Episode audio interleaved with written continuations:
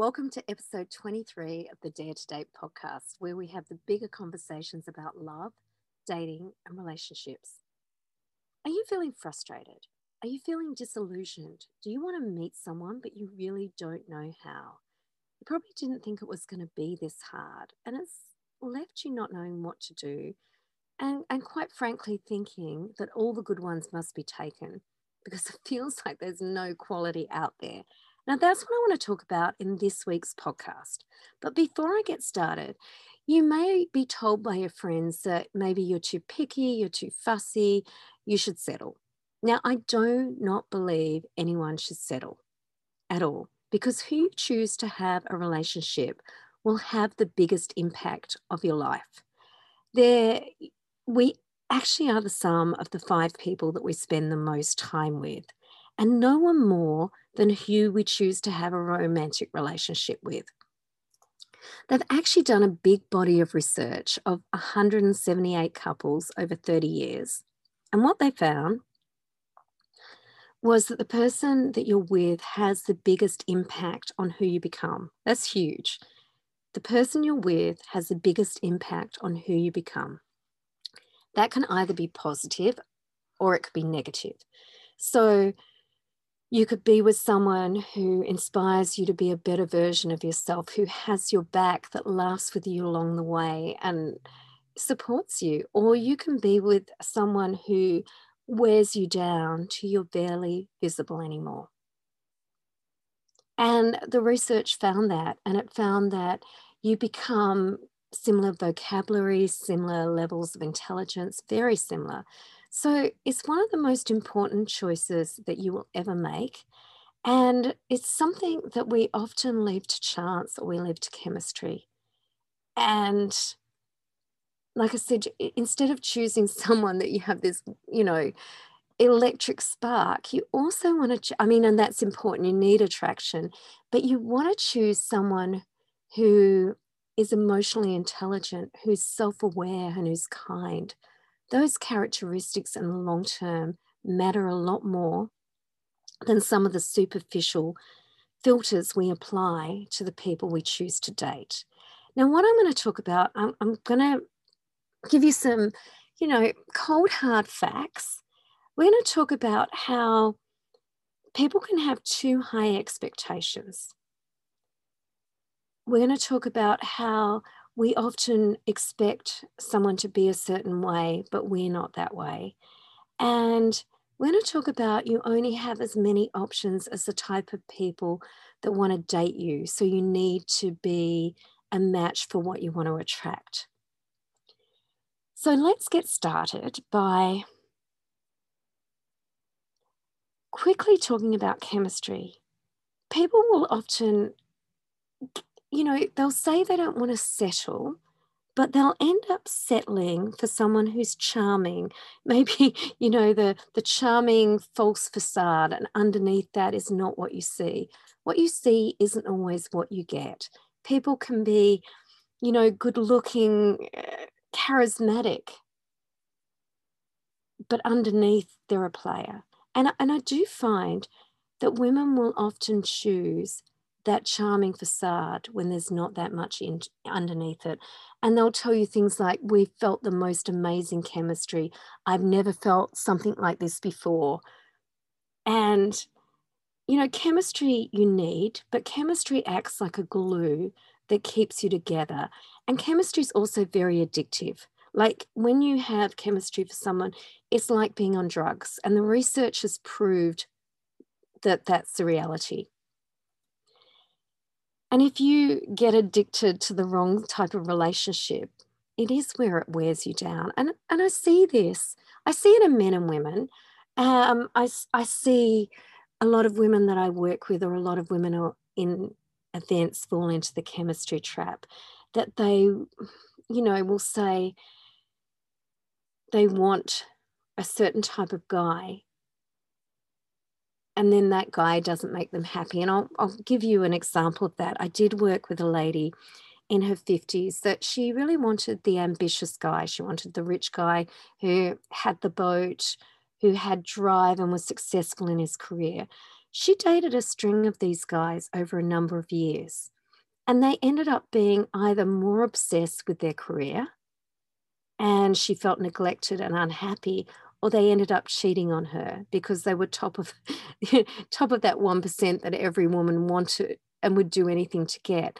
So the relationships, as much as she had this list of what she wanted, she had chemistry, eh, they weren't had the you know they didn't have emotional intelligence they didn't have the kindness they didn't have what she really needed now after working with me she's now in a relationship with a wonderful man who makes her laugh who she feels safe with you know she can't believe how happy she is, but she wouldn't have chosen that a few years ago. It wouldn't have been on her radar because she was choosing what she thought was important, that chemistry was important. You know, the guy that she is with, she's got chemistry with, but he's got what she needs for that long term, wonderful relationship. And yeah, they're blissfully happy. I also see that with women who come to events they will be fooled by the guy. The player type of guy is so used to talking to women. He's charming, he knows what works, but he doesn't really care about you or you in the long term. It's all about his needs and his wants, and it doesn't work. But it, they're very attractive, and there can be a lot of chemistry there. So I do find women falling into that trap. I do find men falling into that trap too and it's it's quite interesting that people say they don't want to settle but then they end up settling for someone who makes them miserable in the long term now what can be interesting is I, I do work with a lot of people that may again for the moment i'm going to talk about women women may be attracted to a guy and the guy there's a lot of chemistry with you know, oh, the sex is amazing. I haven't felt like this before. Feels really good. So they end up in a relationship, but the guy doesn't really want a relationship. He wants all the benefits of a relationship without any commitment. And he does tell her this, but she thinks she can change him.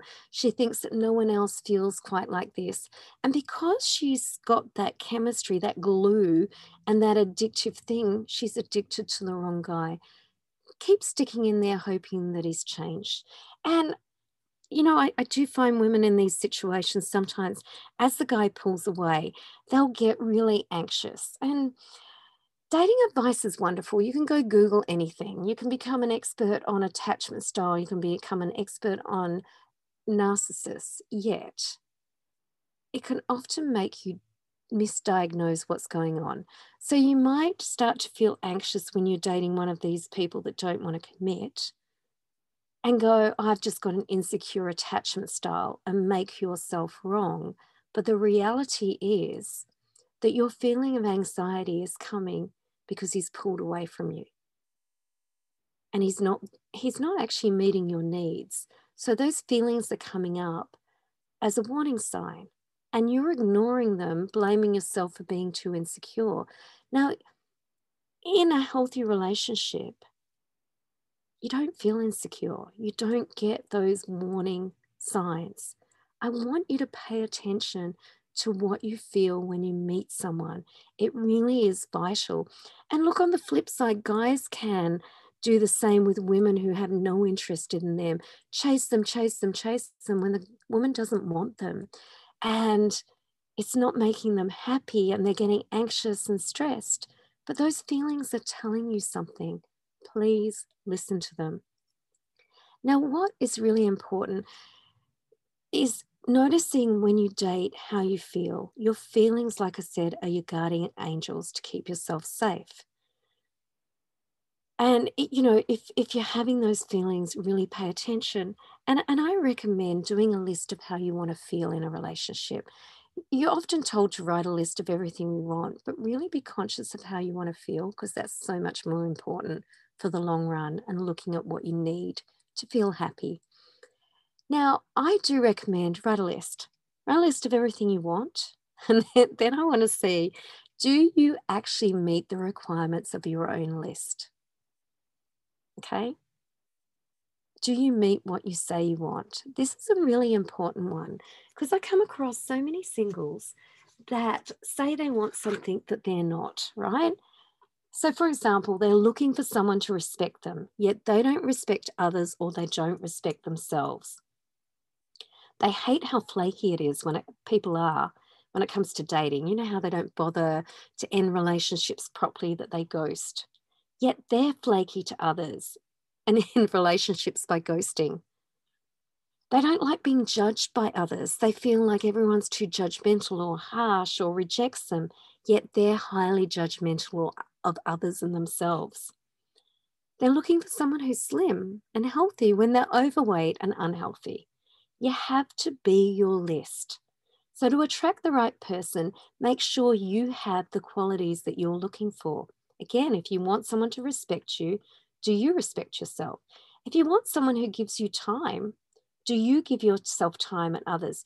If you want someone who gives you, you know, who meets your needs and you're an overgiver, you might need to learn how to receive. Because if you're always focused on trying to make them happy and nothing's come back the other way, practice receiving. That will be the bit that you're missing. Again, if you're looking for someone fit and healthy, are you fit and healthy? You get the drift. Be what you're looking for. Because if you're in a healthy place where you actually accept and value yourself, you'll attract someone who accepts and values you too. So if you want unconditional love, start to give yourself love first, and then you'll know how it feels to be valued, to have boundaries. And you'll you won't accept less than that from someone else. Because I'm telling you, if you feel like you're not good enough, you're likely to attract a person who agrees with you. If you're unavailable, you're likely to attract people who are unavailable. You know, the players, the cheats, the liars, those that can't give you commitment because they're scared of it. So it, it, everything starts with us. If you don't value yourself, you'll attract people who don't value you. They could be cheaters, liars, people who expect too much if you want a relationship, but your main belief is you're not worthy of one, you'll either get a relationship that reinforces your view of not being worthy, where you feel shit all the time, or you won't get a relationship at all. If you believe life is all about struggle and being difficult, then you may get something you want and lose it, or you may have a difficult relationship. So, people, it's really important to look at what you are because like does attract like in that way. Sometimes it will opposites attract. So, you know, if if I don't have good self-esteem, I'll attract someone that reinforces it. You know, I like to bake cake, you like to eat it, is how it works. So when you come from that healthy valuing yourself, you don't accept the bad treatment. And the key is to notice how it feels when you're with someone. And if you do feel some of those warning signs, listen to them, rather than being blinded by chemistry. Now, I said that you're only, you know, you, you've only got as many options as the people that you want to, who want to date you. And it can be really common to have unrealistic expectations. So if you're not your list, you can't expect to get someone who matches that but it, it, it can go a step further. You know, maybe you want to date someone that's 20 years younger. That's all fine and good if the person 20 years younger wants to date you. If you find you're getting knocked back and knocked back and knocked back, it's important to look at you. Now, usually eh, older guys can date younger women, but usually you have to bring something to the table. So maybe it's that safety, it's that security you rarely see an unemployed man in their 60s with young children dating a woman in their 30s or 40s. It, it's, it's not appealing. Most people want to try and get the best that they can. And that's why being your list is important. You may feel like you don't like singles of your age. And I hear everyone saying that. There's no good singles who are 50, there's none that's 60, there's none that are 70, they're all boring. Now I can tell you that they're not. It's a generalization that isn't true. Often you can be trying to look for the top 1%. And there's only so many of the top 1%. And that top 1% could be like my story of the rich, successful guy that will mess around because he's driven by his ego. It's not always the qualities that are important in a relationship. So those unrealistic expectations is you you want the guy that's got the boat, you want someone who's rich, you want someone who can make you laugh. You want them to have no baggage. You want them to live 5Ks from your house. And men do the same thing. Maybe they want the Elle Macpherson look-alike when they're overweight and they're 55. They want her to have a sense of humor. They want her to be financially secure. So sometimes all of those criteria are so narrow that you're pricing yourself out of the market. It's a bit like, you know, you could love the million dollar house, but if you've only got 300 grand, it doesn't matter how much you love it, you can't afford to buy it. So it all starts with you. And, you know, another story I do want to tell you is often our criteria is so narrow that we miss out on the very people that can make you happy. A bit like a woman, the woman I told you that I was coaching, she was looking for love in all the wrong places, being disappointed by all guys are cheating and missing a really amazing guy who made her happy. And I see shades of that. So, like I said before, it's not about it's not about being too fussy or too picky. It's about being fussy or picky on the stuff that matters. And you know, it's, it's kind of a hard thing when we say be realistic. But if everyone's looking for the top 1%, you know, people will come away from, you know, maybe something like speed dating and be disappointed that no one chose them. But when you ask them, they've only chosen one person. Now, if everyone's choosing the one person, everyone else is left single. It's simple maths.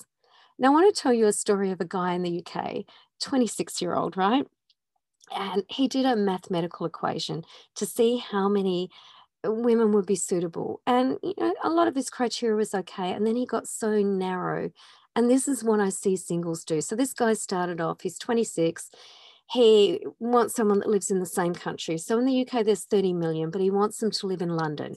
So only 4 million live in London.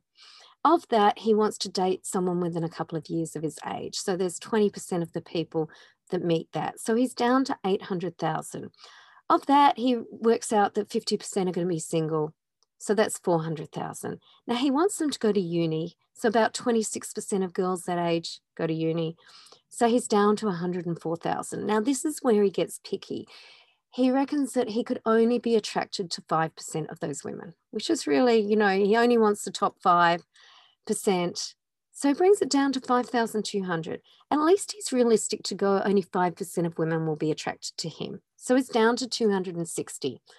Then he reckons that only 10% he's going to have connection with. So he's down to 26 women. From that is such a narrow criteria. And before you get depressed, if simple maths, if he'd have changed the last three, if he'd have thought I could be attracted to 20% of women, and 20% of women could be attracted to me. And, and 20% we could have connection. He's gone from 26 to 1,000. So simple maths is widening that will get you different results. Getting to know people first will get you different results. You know, that instant liking someone, they could either be a player, it could be your pattern, or it's, it's, it's chemistry. Chemistry can slow and build. The, the player, you know, can be really good at conversation. And the average guy isn't. And look, women, it's our natural habitat. We're, we're quite comfortable chatting to people. We, we don't tend to get as nervous. And when guys don't present, they're, all, they're often not putting themselves forward and the judgmental way we can approach dating can be putting guys off too like they feel judged they feel not good enough so if you could just instead of going for that top 1 or 5% expand your scope by 20 to 30% you're going to find some really wonderful singles in there i'm telling you there really really are and instead of being frustrated you can everything can change But I want you to go into dating a lot different. Go into dating noticing how you feel, noticing instead of denying your feelings, does it feel good? Are you having fun? Get rid of the interview questions. Be curious, have fun, see how it is. And, you know, stop thinking that you don't want to waste people's time because sometimes you're wasting time being too harsh, you know, at, the, at, at that top of the process. And, you know, you don't need to settle. You just need to look at what is really important out there. So, what you need to do is don't rely too much on chemistry. Be the list of what you want to attract. Are you pricing yourself out of the market? Is your criteria so narrow that no one is going to fit it? You know, you want to be picky about whether they're kind, whether they're emotionally intelligent, whether they're self aware.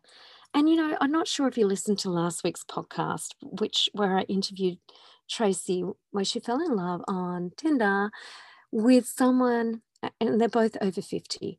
Now, they both had some narrow criteria that they could have quite easily missed out on each other. He didn't want to be, he hates cats, he's allergic to cats, didn't want to be with anyone with a cat. She had a cat. She did disclose that. He gave it the benefit of the doubt, but it could have been a very strict no. And she didn't really, she came from the UK, didn't really want to date an English guy, had a lot of judgments around that. But they both put aside those preconceived, you know, um, criteria and they met. Now, it wasn't instant chemistry. They liked each other, but they kind of went slow. It probably was around five dates before they kind of go, wow. You know, I, I sometimes think that we think that we're going to know. Now, they are so in love, so in love that she cried. He is so much beyond what she expected to get.